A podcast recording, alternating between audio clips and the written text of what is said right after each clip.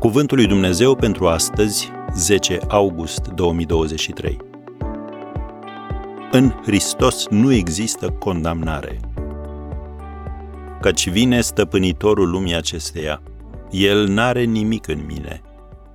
Ioan 14, versetul 30.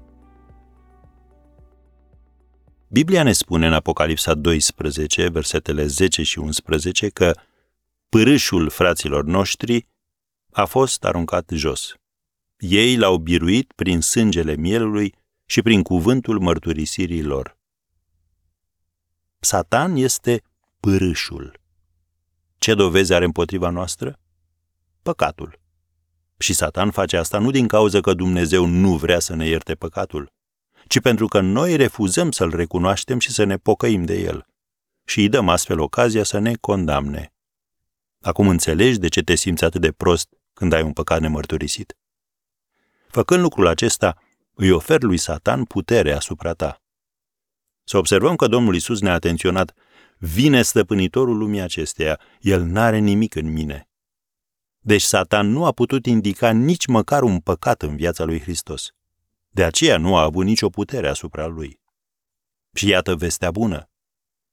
Dacă și când ești în Hristos, Satan își pierde puterea de a te condamna. Biblia afirmă în Roman, capitolul 8, primul verset, Acum deci nu mai este nicio osândire pentru cei ce sunt în Hristos Isus, care nu trăiesc după îndemnurile firii pământești, ci după îndemnurile Duhului. Am încheiat citatul. Vei mai păcătui din când în când?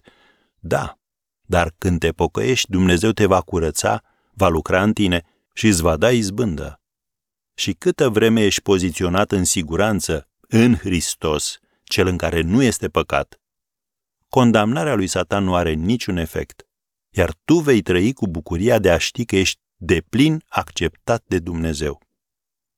Așadar, când Satan îți șoptește, ai păcătui, deci nu mai ești un creștin. Nu-l crede. Câtă vreme rămâi în Hristos, ești un creștin în construcție. Și când știi asta, când te comporți și trăiești în consecință, Satan pierde o armă puternică.